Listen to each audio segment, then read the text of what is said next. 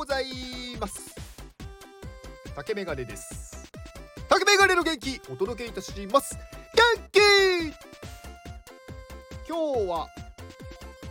今日は28日ですね。最近すごいことに気づきましてあのこのね冒頭のなんかこう雑談というか無駄話をやめれば時間が短くなるんだっていうことに気づいたんですよね。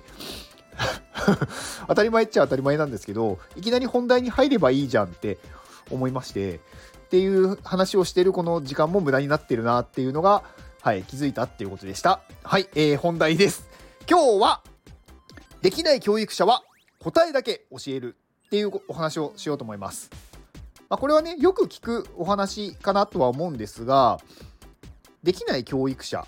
まあ教えるのが下手な人ですねっていうのは答えを教える人なんですよね。答えだけ教える。でできる教育者教えるのが上手い人っていうのはヒントを与えるんですよね。でそこから本人に考えてもらう。っていうことをやるとなんだろう。教えるを伝わるのがうん伝わりやすいんじゃないかなと思ってます。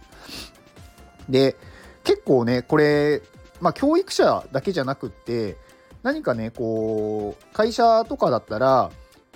こうね自分のチームのメンバーに何かをねこうやってもらいたいって思う時にそれをこうこうやるんだっていうやり方だけ教えちゃうとなんでそれをやるのかよく分かってないからなんかそれをいやいややる時があるとかいやいややってるただもう作業としてやってるっていう感じになっちゃうんですよね。でもなんかそのヒントを与えて本人が考えてあだからこれはやった方がいいんだって思えば別にそれは意識せずにねこうなんだろうやるっていうかなんかやりたくてやるというか、まあ、例えばあのー、何かねこう会社でよくこう何かご飯をねごちそうになるとかあるじゃないですか。まあなんか上司だったりとか、まあ、取引先だったりとか。でまあ一般的によく言われるのはなんかそのね次の日にお礼のメールを送るとかそういう話があると思うんですけどであのそれは何のためにやるかっていうとお礼のメールをすることで相手がま喜んでくれるかなとか相手にまこちらとしても良い印象を与えたいっていうことじゃないですか。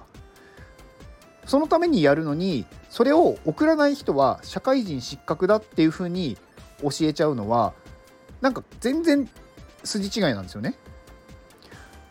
だからそういうなんだろう本来は何でやっているのかっていうことをその人に教えてその人がなんだろうそれができるようになってその人が得をしてほしいみたいないうことなのに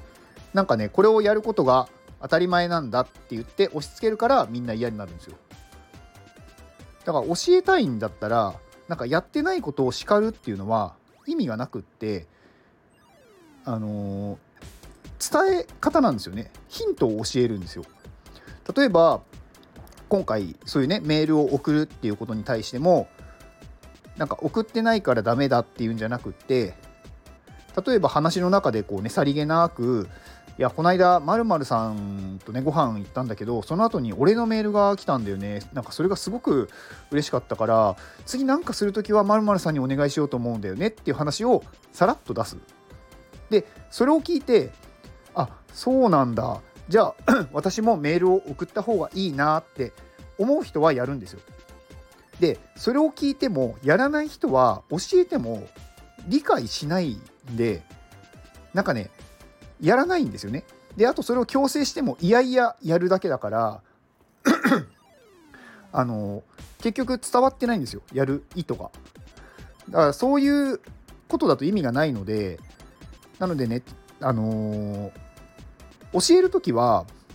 答えを教えるんじゃなくってヒントを教えてあげてその人がやるかどうかっていうのも見極めた方がいいと思うんですよ。でそれでやらない人っていうのはあの教えても多分なかなかねこう覚えないんでうーんちょっと言い方はきついかもしれないんですけど他の人にそういうことを教えていってできない人は無理に教えなくていいと思います。でそこで気づかない人は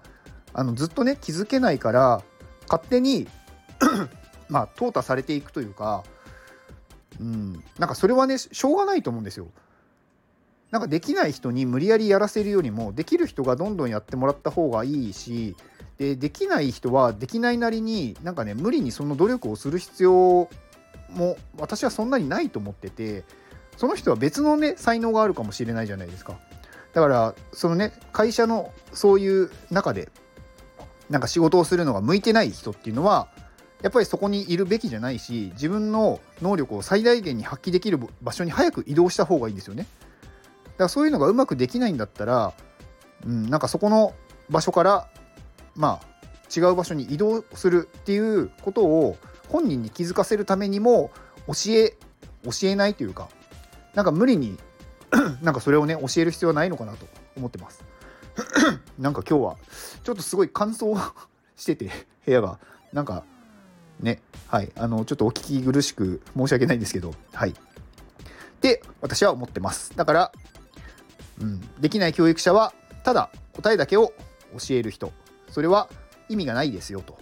いうお話でした。以上です。この放送は高バースさんの元気でお届けしております高バースさん元気高バースさんありがとうございます いつもね高バースさんは本当にねありがとうございます高橋さんね、なんか今年はもうね、高橋さんにいろいろね、お世話になった年だなとすごく思ってます。まあ多分ね、皆さんもね、高橋さんにすごいお世話になってる方多いと思うんですよね。まあ現在もね、開催中のスタイフフェス、まあ非公式スタイフフェスがありますが、まあ私もね、一番最初のね、非公式スタイフフェスのボリューム1というのか、はい、最初のやつに出させていただいて、まあ、それもねやっぱりこうすごい楽しかったですしそこからいろんな方とね対談ねなんかする機会が増えたので本当にいいきっかけをもらえたなと思ってて。で今もねあのボリューム2が開催されていて明日までやってるんだったかな確か。ですごいね二十何人の方がねいろんな対談されていてなんかすごい皆さんねそれでなんだろう知り合いが増えたというかなんかそのね全くこう今まで関わってない人たちと関われてなんかいろんなつながりができたっていうことですごいねやっぱりいい環境というか、うん、なんかそういうね関係ができたっていうのは素晴らしいなと思ってて。まあねそのなんかこうそういう場所を提供した高橋さんはすごいなと思って、まあ、高橋さん自体はねあのご自身でサウナダオっていうねあのサウナをまあサウナで日本を元気にしたいっていうね、まあ、そういうねコミュニティも運営していて、まあ、ファウンダーの方なのでね、まあ、すごい方なんですけど、まあ、その高橋さんはねなんか自分のコミュニティもやってるけど他のコミュニティにもめちゃくちゃねコミットしてるとか結構な数のプロジェクトに運営として入っててしかもそこでなんかガツガツ活動しているっていう Web3 で高橋さんを知らない人は多分ねいないんじゃないかっていうぐらいね高橋さんはいろんなところに顔を出してるなっていう感じです。はい、で高橋さんの宣伝してほしいっていう内容なんですが、えーと、式部ちゃんのねふるさと納税 SBT っていうのを、まあ、出してます。まあ、これ三重県四日市市から出してるふるさと納税ですね。まあ、高橋さんがねこの式部ちゃんっていう、あのー、まあ、キャラダをキャラダオっていうよりかはうんブソンさんっていう方が書いている式部ちゃんっていうキャラクターのまあまあ、NFT を、まあ、大量に持っているので、まあ、それをね商用利用していいっていう権利を持っているので、まあ、それでね SBT を出して、まあ、ふるさと納税として発行していると。まあまだねふるさと納税の枠が残っている方はこれねぜひ購入してくださると嬉しいなと思います。まあ、リンクね概要欄に貼っておきます。あのー楽天ふるさと納税とかフルナビとかあとふるさとチョイスとかでどこでもあのね購入できるのでまあ、お好きなところで購入してくださればいいかなと思います。これ全部リンク貼っておきます。で、あとは、えー、サウナダオで、今ね、あの、木タオルっていう、まあ、有名なタオル屋さん？タオル屋さんっていうのかな？とコラボしていて、ドットサウナ×木コラボタオルっていうのが出てます。で、こちらの、えっ、ー、と、販売サイトもあのリンクに載せておきますので、なんかこうね、サウナに行って、そのタオル、いいタオルを使ってなんか最高に整いたいっていう人は、ぜひこちらで購入をお願いします。えー、こちらね、全部リンク概要欄に載せておきますので、ぜひご覧ください。で、最後に、えー、宣伝ですが、私が所属している iPadMate で、東京にクリエイティブスクール、iPad のクリエイティブスクールを作るためのクラウドファンディング実施中です。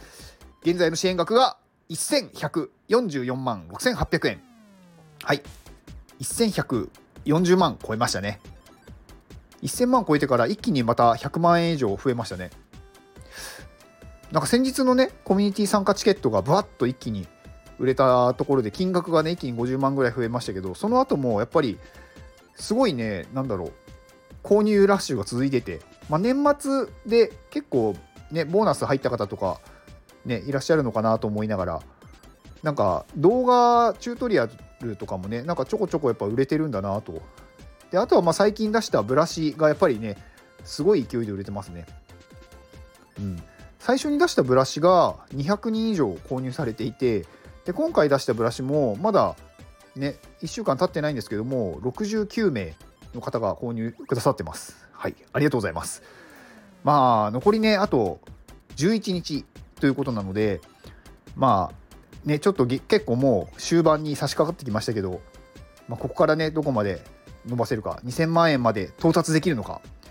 ここでね、なんかすごい高額支援が入ると助かるなっていう、今日この頃です。はい。まあ、今まで支援ね、あのくださってる方も本当にありがとうございます。まあ、もしお知り合いの方でね、なんかこういう iPad のね、クリエイティブスクールを作る、作ってるんだっていうことをね、ご紹介いただいて、もしご支援してくださる方がいれば、ぜひご紹介ください。では、この放送を聞いてくれたあなたに幸せが訪れますように。行動の後にあるのは成功や失敗ではなく結果です。だから安心して行動しましょう。あなたが行動できるように元気をお届けいたします。